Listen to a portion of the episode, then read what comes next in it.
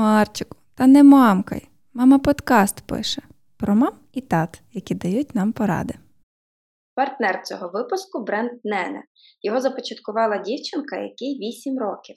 Разом із мамою вони створили яскраві, стильні і дуже неординарні подарунки для дівчаток, анкети для друзів, планери, альбоми, а також подарункові бокси, які точно стануть чудовим презентом для ваших донечок або їхніх подруг.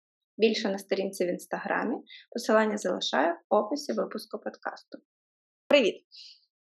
Привіт! Євген Хмара, композитор і тато вже трьох дітей. Ем, І моє перше питання е, дуже дуже довго мене цікавить, я почну просто з нього.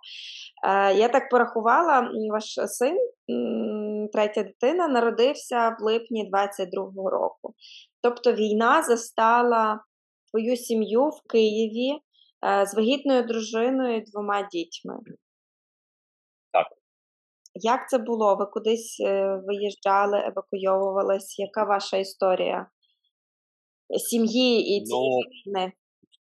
Ну, от я розкажу так, таку історію, що можливо прямо таку масштабну війну війну е, ніхто не очікував, і все-таки е, дійсно це був сюрприз і перші вибухи, які сталися о 5.13.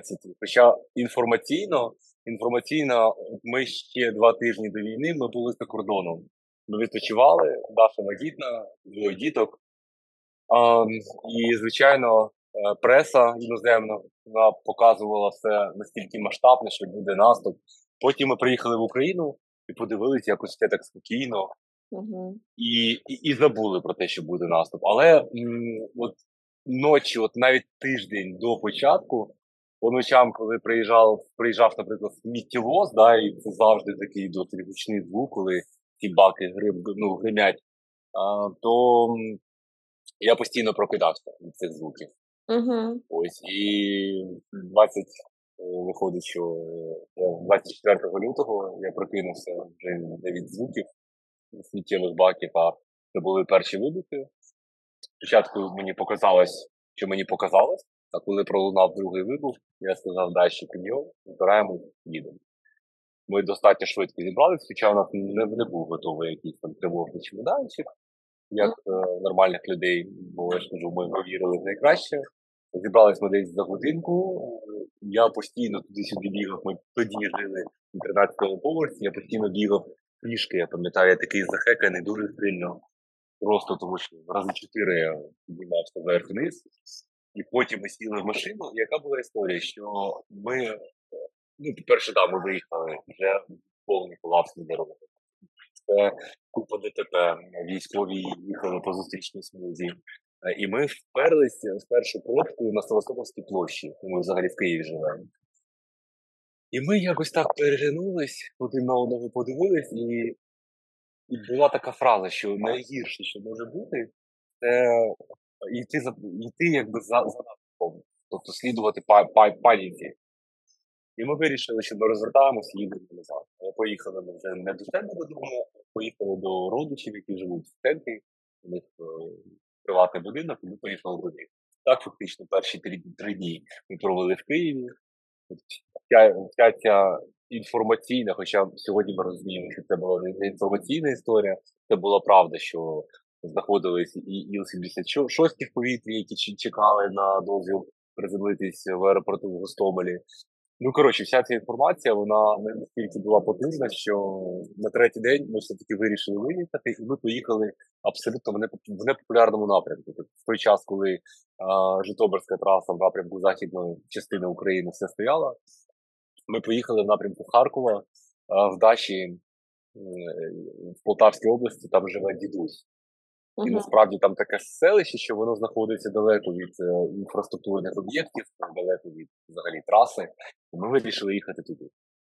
Якби Ми поїхали, і от з нами така перша історія трапилась, що коли ми їхали по трасі, в якийсь момент проїхавши Бориспіль, проїхавши окружну там Броварську, е, трошечки хотілося видихнути, бо дійсно була дуже сильна напруга. Ми зупинились, випити просто кави з'їсти по хот-догу, бо для дітей це завжди свято, все-таки е, хотілося дітей тримати да, в цьому настрої, що все добре. Ну, тобто, як у нас старшому ми розказували все, як є, що почалась війна, що є такий Путін, е, що цей дядя, який хоче забрати на нашу землю. Тобто, ми все абсолютно без всяких там казочок, ми розказували все, як є. Ми випили цю каву, е, з'їли по хот-догу, ми виїхали, і буквально через хвилин 5-10 почали летіти машини прямо по зустрічній смузі. Зрозуміла історія, я зупиняюся, пускаю скло, питаю, що трапилось, кажуть спереду йде бій, ховайтесь. Угу. Уявляєш собі стан, ще раз кажу, там вагітна Дашка. Діток ми перечекали, потім хтось сказав, що можна їхати, і от е, перший жах, який ми побачили, це за пару кілометрів від цього місця е, горіла українська колона, е, українська військова колона, яку, як згодом вияснилось, розстріляв російський гелікоптер. Угу. Ось так ми так ми потрапили в цю Полтавську область, там пробули пару днів, а потім мені мої там знайомі військові почали писати, що наступ продовжується, і є велика ймовірність того, що взагалі будуть відрізати лівий берег від правого. Якщо ти там десь на лівому березі, краще переїжджати на правий. Коротше, щоб довго не розказувати, так там за день ми опинились в Олександрії В ту саму ніч е, відбулось захоплення Енергодару і почали говорити про те, що ймовірний вибух на Запорізькій атомній електростанції. А це фактично по прямій, якщо говорити, ну це не така велика кількість кілометрів. Uh-huh. І тоді все-таки було було прийнято рішення їхати на Західну Україну. Неправильно, на західну частину України, я сам себе поправляю. А, Де ми їхали три дні, Хоча реальна відстань там була чи 270 кілометрів, чи щось таке. Чи я вже, чесно кажучи, я вже не пам'ятаю, яка там була відстань. Ми туди їхали три дні. І все-таки доїхали до майже до Львова. І, в принципі, рівно з того періоду в мене почався е, бум благодійних концертів. Рівно на наступний день, як тільки я видихнув, я дав перший концерт на Львівському вокзалі, який просто переповнений місцями. Ну, а далі пішли полігони, госпіталі, полігони, прикордонні якісь історії, полігони, знову госпіталі, підтримка військових, підтримка духу. Потім ми об'єднали з українською співачкою Ірина Хедишин і почали кататися разом. Це була якась нереальна кількість концертів в Україні. Я так розумію, що ви на початку війни не тікали за кордон, і відповідно дружина не народжувала за кордоном, тому що ну, можливість була. Багато українців ну, виїхали народжувати кудись, але ви лишились. Ну, тоді я так трошечки продовжу історію, що в той момент, коли було відкатано немало концертів в Україні, усвідомлення того, що потрібно допомагати не тільки морально нашим військовим, дуже хотілося бути корисним і фінансово. Насправді я отримував якусь фантастичну кількість запрошень за кордон. Е, я чоловік, у мене на той момент було двоє дітей, і ну, як ви зрозуміли історію, що просто так виїхати я не міг. Я зверну, я звернувся до Міністерства культури з проханням, показав, що ці запити. Мене попросили оформити це в офіційні листи. Насправді я чекав два тижні на підтвердження на перше, втративши кучу можливостей десь виступити, але ці можливості вони були далі. Зрозуміло, що я взяв з собою Дашу, я взяв родину Дашиних батьків, і ми поїхали в Австрію. І це була така база, тому що багато було концертів в Австрії, потім пішла Італія, Іспанія, країни, інші країни Європи. Родина була там. Але скажу таку історію одразу і хочу наголосити на ній, що настільки ми прив'язані, наша родина настільки прив'язана енергетично, да, людьми, які нас оточують, бажанням жити тут. Е, що вже на початку травня ми зрозуміли, що ми не можемо базуватися в Австрії. Е, хоча там все було прекрасно, там прекрасні люди, там дуже допомагали. Даша отримувала якісь мінімальні виплати е, фінансові, е, була страховка, тобто дійсно можна було спокійно народжувати в Австрії. Але але ми ми настільки віримо в наших наших медиків, в те, що от у нас є гнучкість. Да? Тобто, як би ти не народжував, е, наші лікарі завжди допоможуть народити своїм шляхом. В Європі, і насправді я переконаний, що наші глядачі, хто слухає, підтримують те, що є питання протоколу. Наприклад, якщо щось йде не так, не, не так, як зазвичай, є протокол і працюють тільки тільки по протоколу. Тому, якби в травні, ми поїхали назад і очікували на народження нашого третього хлопчика, що в Києві. Е, клас. Ми е, записували навіть подкаст з мамою, яка народжувала в Ізраїлі. Це були перші пологи. Е, і Коротше, це дуже класна історія, яку ти піднімаєш, що всюди добре, але вдома найкраще. Бо мені здавалося, mm-hmm. що в Ізраїлі, ну от прям це мрія кожної, напевно, жінки, знаєш, спробувати народжувати в Ізраїлі країна, де кажуть медицина на такому високому рівні. А виявилось все як в кращих е, традиціях Радянського Союзу. І мене це настільки шокувало і збентежило. Е, я розумію, що всюди добре, але вдома найкраще, і треба любити, цінувати те, що в нас своє рідненьке є. Але ми пишемо з тобою подкаст, і я дивлюся на прекрасний вид. Де ти зараз? Куди ти прилетів? Я прямо зараз. Ти знаєш, я, я хочу все-таки додати від себе, що я думаю, що це усвідомлення, те, про що ти сказала, воно прийшло е, до дуже багатьох українців. Ми зазвичай, от ми українці, до війни Тут ми були такі, ну, скромненькі, да, звідки ти? Ну, ми дуже часто, я не за тебе кажу, я дуже багато чув схожих історій, трошки так очки опускали, і так, ну ми з України. Десь нам ще там іноді казали, о, там це Росія, да? А, ну, тобто не не, не було розуміння і не було цієї гордості за те, що ми українці. Завжди казали, що десь краще, тому що ми їздили, відпочивали зазвичай на тиждень, на два. Українці через війну вони зіштовхнулись якраз з з реаліями життя за кордоном. І дійсно, от більшість, от абсолютна більшість, е, з ким я спілкуюсь, всі кажуть одне те саме. Тобто, звичайно, там добре, але давайте краще будемо жити в Україні. Тому раптом, навіть якщо нас хтось буде чути за кордону зараз, да, е, ми ми всі повернемося додому. Хтось лишиться, зрозуміла історія, але більшість повернеться додому, як тільки закінчиться ця тривала клята війна, яку розпочала Російська Федерація. Так, тепер до питання, де я зараз. Да, До питання, де я зараз. Е, прямо зараз я знаходжусь в Дубаї. Я фактично тільки прилетів сюди. У мене завтра концерт, який був повністю проданий, тобто повний солдат е, ще відбувся вчора. І вчора було прийнято таке рішення, що давайте зробимо ще один концерт. Тому я в очікуванні в мене завтра в достатньо відомій залі тут в Дубаї це Theater, Digital Arts Theater. Тобто ця зала це як 360 градусів така проекція. А люди санують цілий космос, е, і там виступають всі світові артисти. Я дійсно дуже щасливий, що це перший перший такий комерційний захід е, в Дубаї, як повністю солдат. І скажу, завтра на мене чекає два концерти: перший на 6 годину вечора, другий на 8. Клас. Е, Я сподіваюся, що ми ще сьогодні встигнемо цей випуск залити, і всі, хто в Дубаї mm-hmm. слухає його, то біжіть на концерт. Е, Ми з Євгеном працювали буквально минулого тижня. І це емоції, це такі такі мурашки, просто вау-вау-вау. Е, ми не працювали, ми творили.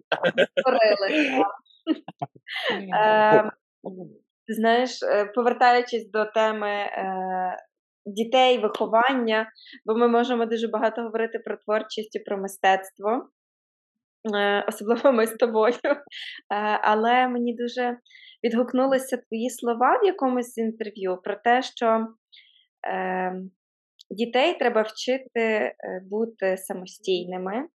І знати, чого вони хочуть. Ну, до питання е, там глибшого твого батьківства ми ще дійдемо, але мені цікаво, якими саме способами ти намагаєшся в дітях це розвивати. Ну тому що моєму сину скоро три, і я вже намагаюся теж це робити. Мені здається, що дуже багато батьків зараз свідомих і, власне, е, виховують ну, знаєш, свідоме майбутнє покоління українців. Е, поділися якимись своїми секретами, може, це комусь допоможе знайти свій спосіб, е, свій метод для дитини? Ну, хочу так пунктиками піти. Перший пункт зазвичай взагалі, що я бажаю своїм дітям, що я бажаю всім дітям, щоб е, кожна дитина, кожна душа, яка приходить в цей світ, вона приходить з певною місією. От в кожного є своя місія. І е, я бажаю кожному, кожній цій душі, щоб вона йшла своїм шляхом, щоб він не був нав'язаний кимось, щоб він не був нав'язаний батьками, е, щоб е, піймати це от унікальне, цей унікальний кайф, коли ти дійсно отримуєш максимум від життя. І зараз питання абсолютно не про якісь матеріальні статки там чи ще щось. Ні, щастя, воно не вимірюється, дорожа. Це певна формула. І я знаю в своєму житті просто десятки неймовірно багатих людей, які абсолютно нещасливі. Я так само знаю десятки сотні людей, які мають там звичайну зарплатню, які настільки світяться, настільки вони випромінюють цю радість, е, що хочеться, знаєш, з ними просто просто з ними весь час проводити. Ось, е, якщо говорити взагалі за виховання дитини, то, ну, як відомо, немає такої інструкції, тобто, де буде написано, що розверніть, покладіть і так далі.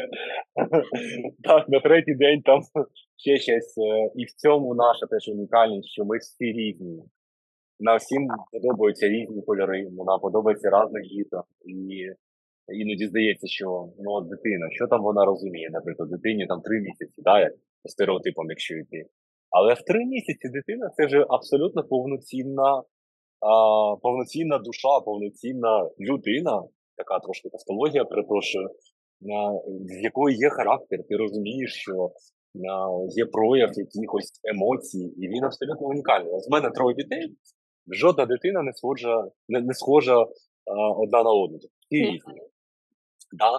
І третє, якби те, про що ти спитала, як виховувати там про самостійність, мені здається, що от якраз а, сучасне виховання, а, воно дуже багатьох батьків полягає в тому, щоб дати максимум кружків. Два рочки вже англійська, три рочки вже малювання, а потім починається цей спорт десь там на дитячому майданчику чи на дні народження. А що вміє ваша дитина? О, в мене там вже там наскакали стрибає, в мене там ще щось. Наша думка з Дашою полягає в тому, що у дитини має бути дитинство, і насправді найбільші скіли якраз дитина отримає на майданчику, бігаючи на траві е.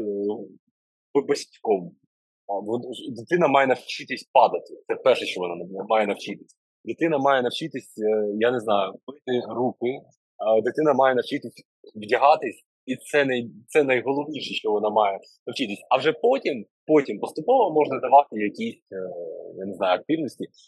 Це наша суб'єктивна позиція, але ми притримуємося такої думки, що ми не хочемо рано віддавати дітей на якісь кружки. Тобто, mm. Потім згодом, от зараз старшому йому вже йому вже 6, е, середній 4, от вони вже самі просять, ми хочемо на танці. Супер, все, ми їх віддали на танці, вони з радістю ходять. Mm-hmm. Ще трошечки я старшого віддав музичну школу. Е, це це вважаю ну, не тому, що ми музиканти, і не тому, що ми з тих, хто будемо казати, ось дивіться, ми музиканти, і ви будете музикантами. Ні, я вважаю, що це насправді абсолютно абсолютно базова освіта, яка яку має пройти кожна дитина.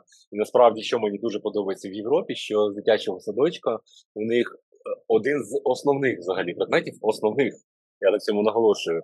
Це флейточка, це якісь барабани, це чувство ритму, да, це е, спів птахи співають. Тобто музика насправді звуки це те, що нас оточує самого дитинства. Тому я вважаю, що е, поєднати в нашому мозку ці нейронні зв'язочки, які будуть відповідати за творчість, ми дійсно можемо дуже допомогти дитинці. А потім хай, хай хай вона сама вирішує, яким вона хоче стати. Але я не знаю жодної людини, насправді, яка б сказала, що фух, господи, слава Богу, що мене забрали з музики. Який я щасливий. Жодної людини я знаю. не знаю. Знаєш, серйозно? Багато таких, так? Супер, слухай, а я прямо жодний. Ти знаєш, в мене ну, всі кажуть, от от як жалко, що мене батьки там не віддали музичну школу. Я тільки таке чую. Але але знаєш, від кого я це чула? Від свого тата. Від... Я так рідко mm-hmm. говорю про нього. Е, Він хотів грати на гітарі, А ну, ти собі можеш уявити Радянський Союз 70-ті роки. Його віддали на якийсь габой чи що. І він каже: Я просто відмучив це і забув як страшний сон. І він до сьогоднішнього дня що о, була музична школа. Але так він дуже довго грав на гітарі. Ем, Ну, це є так до ремарка до того, що музична школа погано чи чи добре. Ем, Я задоволена, що в моєму житті було дуже багато музики.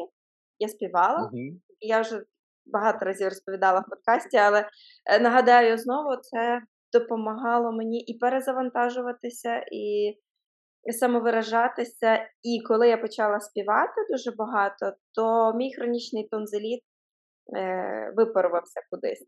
Тобто, спів допоміг мені натренувати е, зв'язки так, що я вже не мала проблем з горлом. Тому кожного своя дорога.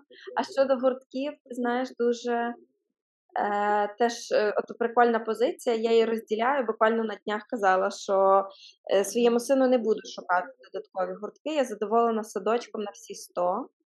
І те, які там є заняття, і як він розвивається, мене влаштовує. Тобто я теж не маю наміру бігати по цілому місту і завантажувати його з головою. Напевно, тому що в мене цього теж не було.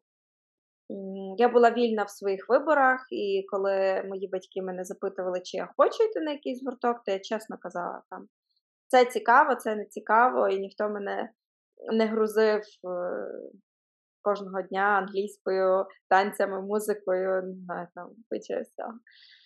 А,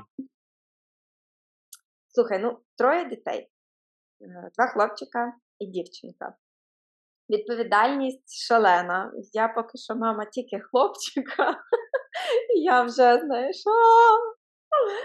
Е, скажи, будь ласка, е, що входить в обов'язки тата Євгена Хмари? Тата трьох.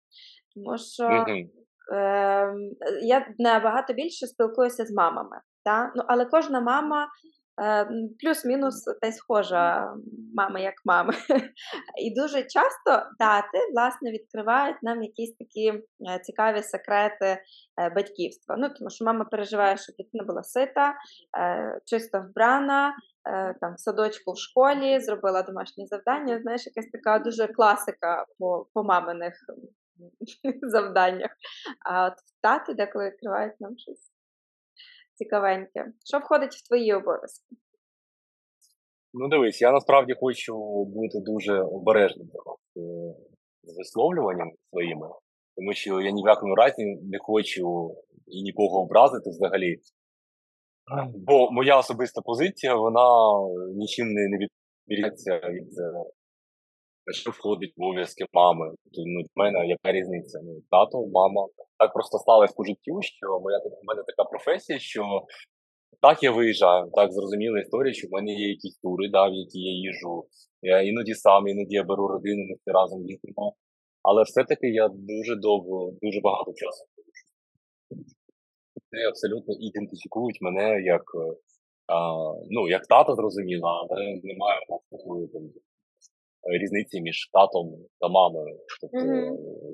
я, я, я мию попи, е, я прасую, я мию посуд, наприклад. Це, Тобто немає, це як партнерство у нас. Тобто, зрозуміла історія, що якщо говорити там за основні якісь речі, звичайно, Даша більше з дітьми, я більше відповідаю за матеріальне наповнення родини, але якщо все-таки говорити за проводення проводження часу з дітьми, взагалі немає цього розділення. Більше того, скажу, що з третьою дитиною, з нашим мішком, е, то ну так сталося, що фактично я його ще й доношував. Там мами точно зрозуміють, що я маю що я маю на увазі, що е, ну як вважається, що е, дитина 9 місяців знаходиться в животику. А ще три місяці її треба доношувати. Тобто це дуже багато часу, який дитина має проводити на голому тілі а на матері чи тата. І от в мене три місяці просто мішко був на мені, тому в мене з ним взагалі якийсь особливий зв'язочок. Клас. Ось я дуже я, я дуже сильно радію, да, що немає такого, наприклад, що діти там, ну я не хочу там стати. І якби дітям не працювати. Тобто ми можемо спокійно я взяти колю старшого, ми можемо кудись разом з ним поїхати в той самий тур. От, наприклад, зараз він в Дубаї, якби не певні фактори там по здоров'ю і так далі, от ми б зараз з ним тут були разом вдвох. Мгм. Це абсолютно нормально, абсолютно ніяких проблем немає. Ми з Вірочкою, наприклад, теж можемо кудись поїхати на цілий день, просто з нею провести час. Тому так. Але е, так, якщо говорити про родини, в яких е, тато працює там з 9 до 6, з понеділка по п'ятницю, тому що так складається, що просто фізично немає такої можливості. Але нічого в цьому страшного немає. Немає такого, що такі дійсно капусян. Ну, і взагалі мама, знаєте, що все одно цей час не так швидко проходить. І ця малесенька дитина, вона в неї тільки один шанс бути такою маленькою. Потім вона виросте, і от діти це ті душі, які приходять до нас в гості. Але чомусь, коли до нас приходять гості, ми так пишно накриваємо стіл, щось готуємо, чекаємо, гості заходять, проводимо час з ними, спілкуємось, відкладаємо телефони. А виходить, що діти приходять в такі самі гості, просто а, трошки на довший період, Довше. там довжиною, там хай 18, там 20 років. І так само ти просто має, маєш провести цей час з ними, а потім вони підуть, бо у них свій шлях, і насправді ми всього-навсього певним чином є декорація в їхньому, в їхньому житті. Предки, батьки да, будуть називати нас як завгодно. І тут же ця місія, а ким ти лишишся. Тобто, зрозуміла історія, що має бути а, ієрархія. Тобто, ну, ти не можеш бути на 100% друз, другом, і це нормально. Тобто, має бути там і повага, і має бути, звичайно. А, тобто, дитина в якийсь момент, коли вона старша встане, вона прийде до тебе з порадою, і це дуже круто, якщо вона до тебе прийде. Не до друга, а до батьків. Але знову ж таки, це я просто кажу зараз, як е, в теорії хотілося нашим дітям всього навсього, тому що кажу, старшому 6, середній 4, а молодшому ще й рочку немає. Тому як воно буде, коли вони виростуть, подивимось.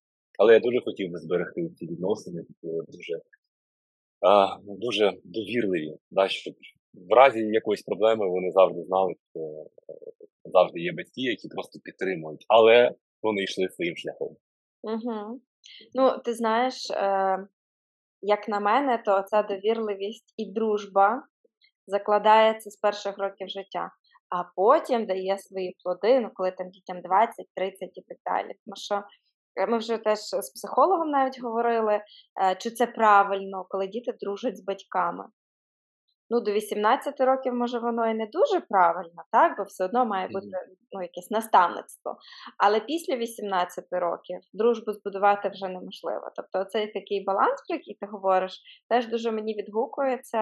Е, ну і принаймні я зі своїми батьками дружу. Мені би дуже хотілося, супер. та, щоб мій Марко потім дружив зі мною. Ну, такий. Ем, Ну, е, ти знаєш, сам трошечки ще додам таку, ну, таку думку. Я переконаний, що дітям дуже важливо е, з ними дуже важливо розмовляти. І дійсно, ми дорослі, от зараз взагалі зачеплю таку тему. Зверни увагу на ресторани, зверни увагу. на те. Діти вживають їжу, 90, блін, 5% вони сидять в телефоні. А чому? Та так же зручніше. А те, що дитина взагалі е, їсть, і навіть вона не усвідомлює, що вона їсть.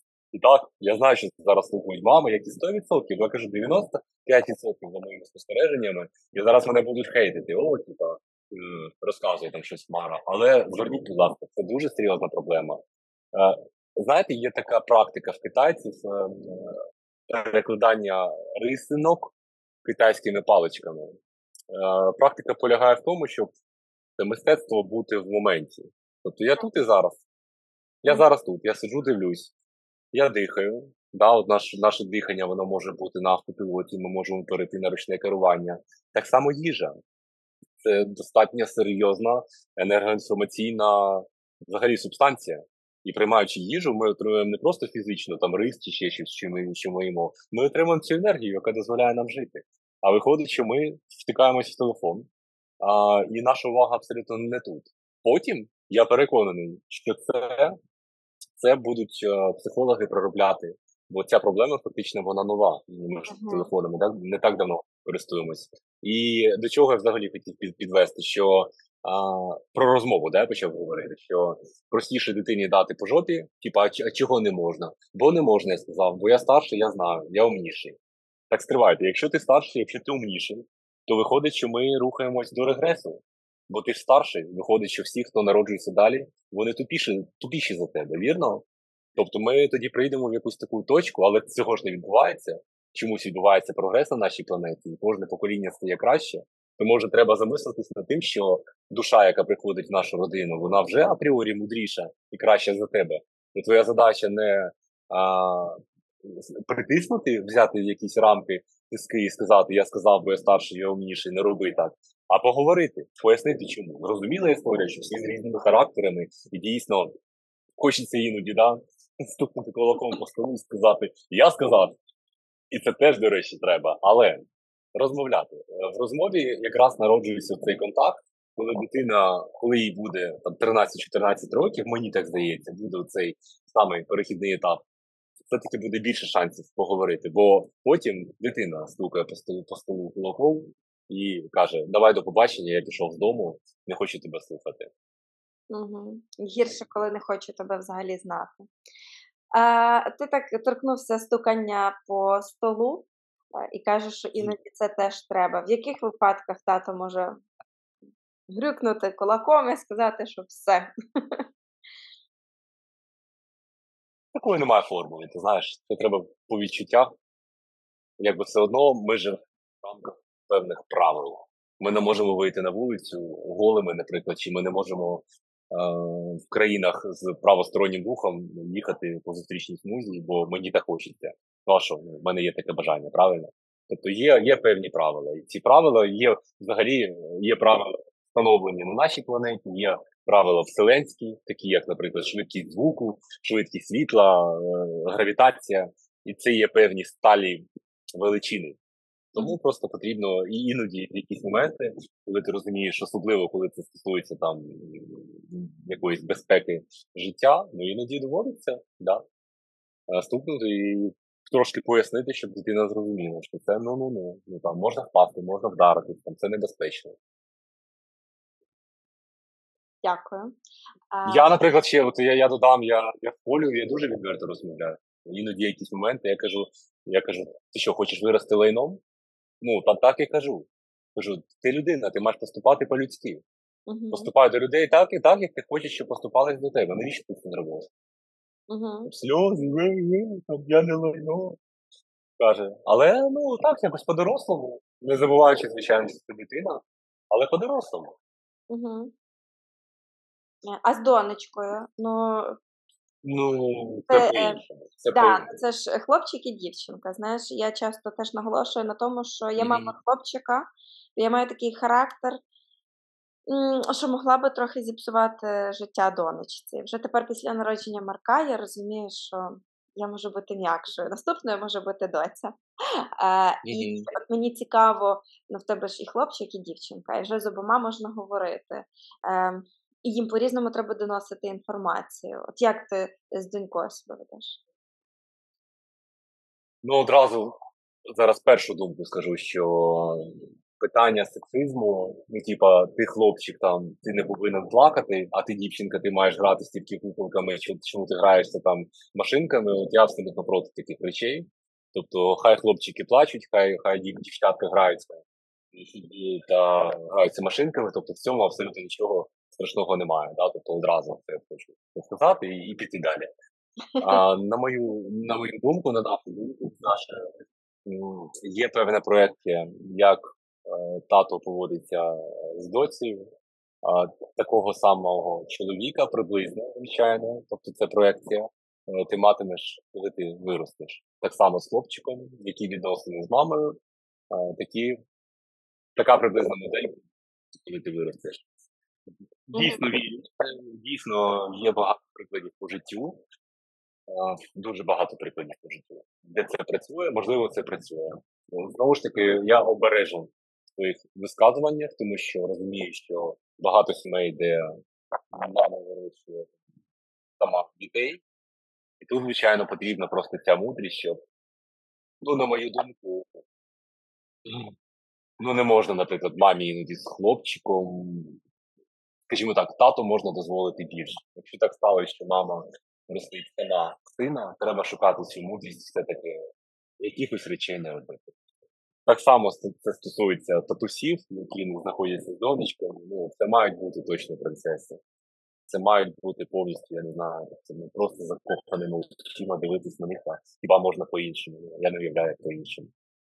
Тобто ця проекція потім майбутньому, да, щоб е, дівчинка, коли виростала, вона мала цю цю силу да, жіночу. Господи, тут, коротше, зараз ще ще на годину тут буду говорити. Тому... Слухай, я я все сказав, да. Ти кажеш, дівчинка принцеса. А а якщо дівчинка буде така Оксана воїн? Ну, Супер. Я я, ж я ж того дивився, з того і почав, що я проти цих от історій, що там дівчатка це куколки, а хлопчики це там войнушки. Ні. Дійсно, Є, ну, але просто характер. Чи, чи твоя модель поведінки змінила себе від того? Ну, наприклад, там їй дійсно цікаво завойовувати світ, ходити в походи, не знаю, на риболовлю, машину покрутити. Ну, Є дівчатка з такими інтересами. Точно так само, як і хлопці з дівочими інтересами, і це абсолютно нормально. Але тоді цей погляд закоханий, можливо, їй не зовсім цікавий. Що тоді? Бо повертаємось тепер е, до до, до, до, до сторінки номер 3 де написано, що немає інструкції по вихованню дітей. Е, Історія нам подарувала і Жан Мудар, сильного воїна, і Федеріка Шопена, наприклад, е, піаніста, який так відчував музикою це життя, що ти слухаєш і не віриш, що це був сильний. Правильно? Тому ми всі індивідуальні. І повертаємось тепер ще до, до сторінки номер 2 ще раніше що бажаю кожному йти своїм шляхом. Якщо ви дівчинка воїн, то бажаю реалізувати в цьому напрямку. Ну, я так розумію, що в тебе принцеса. У мене принцеса. У мене справжня принцеса, яка мене розводить кожного дня. Е, коли я за кордоном, е, коли, коли я за кордоном, це тато, я тебе дуже люблю, каже, дуже сильно за тобою скучила. А ти ж мені подарунки привезеш, правда? Там може якесь платічко каже, ні, слухай, ти може туфельки якісь ти привезеш. Там куколка Ельза. Тато, тато, ти ж з тобою погуляємо? Я там, я хочу тобі просто показати, там така куколка подається класна, я просто хочу, щоб ти її побачив. І це постійно. Тобто, і це нас круто. Я, я від цього теж дуже сильно кайфую. Але в мене принцеса принцеса, хто знає нашу родину, вона ходить е, завжди в платічках постійно, вона одягає неї навіть, ну, розумію, що дівчатка там більшість любить е, там Frozen мультик, е, в неї вдягає прямо корону, це вона Ельза. Коротше, принцеса, все. Клас. А син? Ну, донечка принцеса. Це, це ми зрозуміли, старший син. Який? І син, син, от я б сказав, що він такий, він такий чутливий, він такий ранів без питання. Він дуже широкий, він дуже глибокий. Я, Мені складно навіть зараз уявити, ким він буде. Да, Кожен, кожен, кожен там кожні батьки вважають, що там його діти найкращі. Це звичайно і так має бути насправді. Не треба дивитися там на інших дітей, і не дай Боже це казати, що он дивись, який Петічка класний, а ти дібіл. Як це було е, в наших дитинствах? Я не кажу за свою родину, я кажу в цілому, як це було дуже часто. Часто це порівняння. Це називається поляризація, яка потім приводить до комплексів. Хоча знову ж таки, з психологічної точки зору, дуже часто комплекси це є теж певним чином рушільна сила нашого життя. Тому ну, наше життя настільки багатогранне, настільки воно неосяжне, що всі моделі е, вони мають право на існування. І якісь е, як то моменти, які нас не вбивають, виходить, що вони роблять нас сильнішими. І тут знову зараз може піти тема, яка про яку можна говорити годину. У нас всього на всього півгодини, і взагалі ми скоро завершуємо. Тому я я намагаюся бути лаконічним. Um, мені дуже цікава насправді ця тема, от якою ти зараз торкнувся, бо бо я от коли говорю, що я мама хлопчика, я розумію, що мені дуже пощастило мати сина, який ем, падаючи з маличку, він просто вставав і йшов далі. І всі дивуються, що він не плаче. Я кажу, ні, він не плаче. І не тому, що я йому казала не плач, тому що в нього такий характер, він просто не плаче, розумієш? І нещодавно в садочку кажуть, там ну, що сталося, якийсь конфлікт, і він так став і дуже йому прикро. І він так хоче заплакати, але він каже: Я не буду, все в порядку, все добре. І я розумію, що це в ньому просто є. І він може плакати лише при мені. І коли я його там обіймаю, то він вже так ну ніби відкривається і розказує, що дуже жаль, дуже прикро, що це сталося. І я бачу, що за тою силою теж така глибина. Він такий, знаєш, ну прям він це все обдумує, аналізує. Там чому, коли ми говоримо, чому той хлопчик його вдарив? Я ж не хотів, я ж йому казав. Ну, і це якісь такі розмови, і думаю, вау, вау, це ж не чому я можу тепер бути мамою дівчинки. Я завжди думала, що я не зрозумію цих емоцій ем, хлопчачих, що це, що вони не будуть такими емоційними. А ні, він, ну блін, от людина. Повноцінна доросла людина, яка аналізує, обдумує, ділиться, і це так класно. Я згадую, коли я в школі вчилася, ми з тобою ровесники, і дійсно там садочка я не дуже пам'ятаю, але хлопчики не плачуть, е, хлопчикам mm-hmm. багато чого не можна, а дівчинка має бути така. І ці стереотипи, вони, я не знаю, чи на мені залишили відбиток. Мені здається, що я так завжди хотіла зламати систему. От мені казали, що дівчатка так не роблять. Окей, йду зроблю. Mm-hmm. Е, І зараз ця свобода дитяча мене просто вражає. Це дуже класно. І тому дякую, що ти того торкнувся. Дякую, що ти наголосив. Е, хлопчики, дівчатка різні, але при цьому е, батьки мають їх любити незалежно від е, їхніх якихось ознак і характеристик. Скажи мені, будь ласка, які плани на майбутнє? Я так розумію, 6 років, е, син вже йде в школу, донечка ходить, мабуть, в садочок. Е, що вас чекає? Та, ну, знаєш, живемо в такий час, тільки цікаво, що не знаєш, що буде завтра. Тому дійсно треба проживати кожен день від нього отримувати максимум задоволення. Звичайно, ти до цього сказала фразу дуже важливу, мені здається, що найголовніше дітей просто любити. Безумовно, да. І це відчуття ми ж от, от просто любити, нам ж нічого не потрібно взамін насправді. Мені здається, це найбільше, що, ми можемо дати своїм дітям. А завтра буде це завтра. Діти ростуть дуже швидко. Дуже сподіваюся, що буде можливість допомогти зробити максимум все для того, щоб вони змогли самостійно рухатися по житті. А ми, батьки, лишились просто тими людьми, до яких е, діти просто хотіли хотіли приїжджати, е, поділитися своїми проблемами, поділитися своїми радощами і просто провести якийсь час разом. Е, класно, класно. А щодо школи? Ви вже вибрали школу? Щодо школи. Ми, ми не вибрали школу. Школу, я думаю, що це відбувається через війну в нашій країні. У нас ще є час, насправді.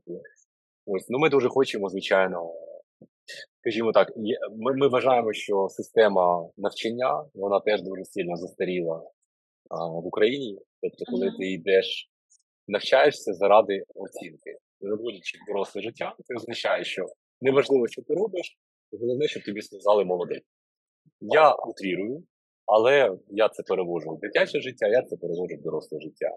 А потім ти працюєш на якійсь роботі, яка тобі не приносить задоволення, але ти на ній утримуєш свої там 8 тисяч гривень, е, і тобі кажуть молодець.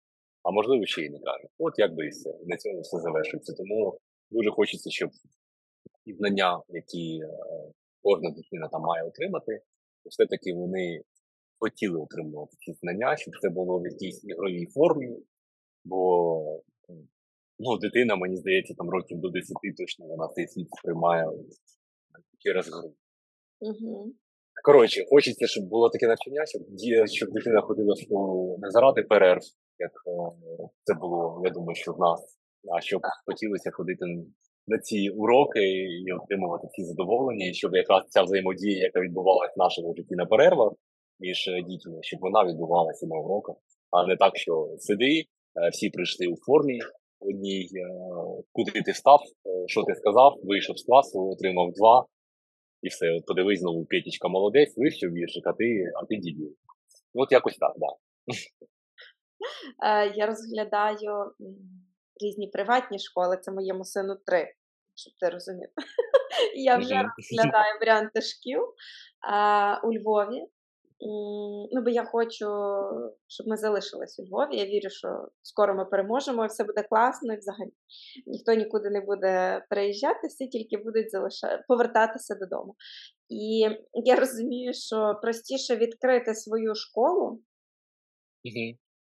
приватно і навчити дітей так, як ти цього хочеш, аніж е, знайти ну, от класний варіант, знаєш, де е, буде оцей американський підхід, коли дитині дозволяють розвиватися як особистості.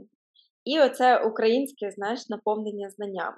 Тому що в нас е, багато матеріалу дають. У нас дають дуже багато знань, тобто це класно. Ти компетентний в багатьох сферах, в різних напрямах, ти можеш собі вибрати, що тобі е, окей, що не окей. Ну, тому що не знаючи про хімію, ти не будеш розуміти, класне воно чи не класне. Mm-hmm. Тобто, якось мені дуже хочеться ці два елементи скласти до однієї школи е, і да, давати таку якісну освіту. Ну, поки що я не знайшла. Е, Є у нас одна школа приватна дуже дорога. І коли я сіла, порахувала вартість приватного садочка за рік і навчання в тій школі приватній за рік, я зрозуміла, що в принципі не така вже й школа дорога на фоні. А, от, І тому м, твої тези про школу дуже теж мені відгукуються. І зараз, по-моєму, ці приватні школи е, розростаються. Ну, Я не знаю, як в Києві ситуація у Львові, їх стає все більше і більше в зв'язку з тим, що дуже багато людей приїхали. Дуже багато людей зараз, е, власне, з дітьми приїхали з шкільного віку, і державні школи через необлаштовані укриття ну, просто не можуть прийняти цієї кількості. І в нас зараз ринок знаєш, дитячих садочків, шкіл е, роздуває на очах. То я сподіваюся, що за три роки таки викристалізується якась, е, можливо, трохи новіша система освіти. Uh, і мій Марко піде вже в школу трошки оновлену. А загалом я вірю, що система освіти теж буде змінюватись, бо я в минулому викладач. Я покинула викладацьку роботу через те, що я не не розуміла взагалі е, суті вищої освіти. Батьки відправили дітей uh-huh. вчитись. Знаєш, це перший курс приходить, і вони такі сидять. Мама і тато вибрали спеціальність, дали гроші і сказали, йди вчись. І в мене був такий шок, я кілька років пропрацювала, зрозуміла, що в принципі те зерно, яке я вкладаю в голови дітей, не проросте ніколи воно просто повністю погоджуюсь. Да, да, повністю погоджуюсь. Ну дивись, е, дійсно, я підтримую е, те, що у Львові дійсно дуже багато класних шкіл, дуже дуже багато класних садочків. Ем, мені здається, що Київ дійсно поступається в цій кількості, але тим не менш в Києві теж дуже багато є класних закладів. Я думаю, що теж наша місія все-таки довіритись простору, Тобто зрозуміло, що завжди щось буде не влаштовувати, але ну, це як в житті, іноді треба трошки поступатись і довірятись, е, довіряти, довіряти цьому простору. Ось, ем, але дійсно, я переконаний, що найближчим часом, ну, по-перше, ми переможемо, тут взагалі сумнівів немає. А по-друге, що все-таки і ця війна вона теж показала, наскільки наскільки свідоме суспільство, наскільки знаєш, от поправлю і тебе і себе. Насправді не українська школа, а радянська школа. І ще дуже багато ми йдемо по тій системі. Тобто, оця от система витирання корнів наших, система, коли ти пронавчався, потім тебе відправляють кудись в Сибір. Ну зараз Сибір ніхто не відправляє, але зараз просто такий маленький приклад. А потім, е, а на практику, наприклад, на якесь підприємство під Києвом набирають когось там з Росії, тобто як це раніше, спеціально, щоб не було цього коріння, щоб а звідки ти? Та з Радянського Союзу ми тут всі рівні, ми тут всі браття. Та ніфіга ми, ну, ніфіга ми ніякі ми не браття, да, і ця війна дуже чітко це показала, яка почалась у 2014 році, насправді. ми дуже сильно різні. І знаєте, усвідомлення себе як нації, як народу, воно не те, перевищує росіян, якісно кардинально іншому рівні. Дійсно, ведуть себе як стадо. Зараз я зустріну це питання війни, питання росіян. Буде. Не завершувати. Включається агресія, коли починає складати. Коротше, я дуже вірю, що дуже багато відкриватись. Бажаю тобі, якщо це твоє таке, знаєш, призвання теж. Можливо, ти відкриєш твою школу. Можливо, ти дітки, і це теж буде якась паралельна твоя історія. Я до цього бажаю. Дякую, дякую. Можливо, ми ніколи не знаємо, що нас чекає завтра. Так. Давай на завершення ми будемо вже не про війну і не про Росію, бо ми якось почали війною і завершувати Мгм. я не хочу. Е, ви ще плануєте дітей? Як Бог дасть. Як вийде, тобто, да, все тут немає, немає там плануємо, не плануємо. Як Бог. Зараз дуже популярно, чому я так запитала, що плануєте дітей, е, стало популярно бути багатодітними.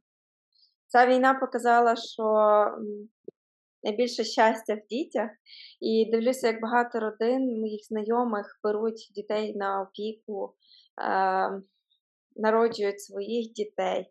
Українці взагалі мега сильні.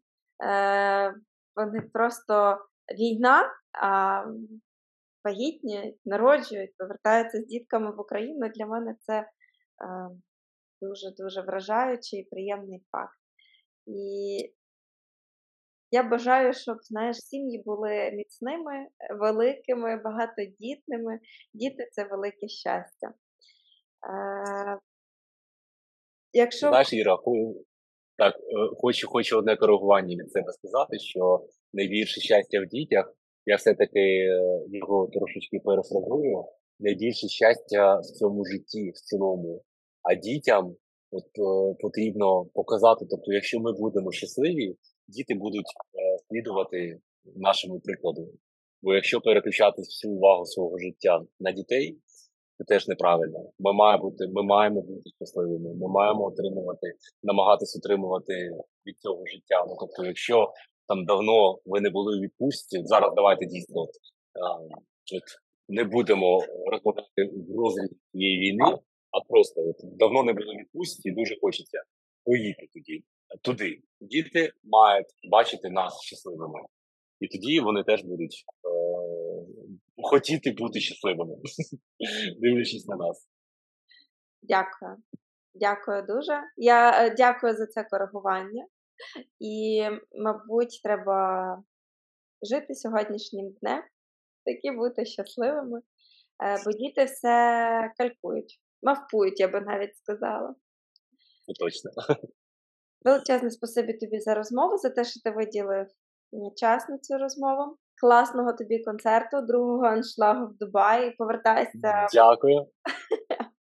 будемо Давай так, давай нових проєктів. коротень, коротеньку інформацію на правах реклами. Да? Давай. 14, 14 травня великий унікальний концерт в Києві, Жовтневий палац у супроводі симфонічного оркестру Збройних сил України. Тож, е, хто нас слухав, хто нас чув, мами, татусі, приходьте, бер- беріть з собою діток, бо дійсно на концертах, е, ну ти все бачила, дуже багато і дітей, і людей поважного. І ще раз кажу, що творчість, е, музика це те, що впливає не тільки на наш настрій, це те, що змінює нас на реальному фізичному рівні. І якщо ми вважаємо, що через навушнички ми можемо отримати ту саму енергію, е, помиляємось, бо через навушники, коли ми слухаємо музику, ми слухаємо її вухами, а коли ми ходимо на живі концерти, ми музику сприймаємо серцем та кожною клітинкою нашого організму. Ми насичуємось, і е, цим насиченням ми можемо наповнювати інших людей і, звичайно, наших дітей. Чекаю на всіх. Клас. Дякую, дякую. Чекаємо на зустріч з тобою. Е, Гарного тобі дня. Навзаєм. Всім гарного дня, тобі теж гарного дня. Пока-пока. Якщо вам сподобався подкаст, я буду дуже вдячна за донат на банку Моно. Залишаю посилання в описі профіля, а також за поширення випуску у ваших соцмережах. Якщо ви слухаєте на Apple Podcast, то тут є можливість залишити оцінку і написати коментар. Зробіть це, будь ласка. І найважливіше, якщо ви досі не стежите за каналом Немамкай, то рекомендую це виправити, щоб не пропустити найкращий випуск.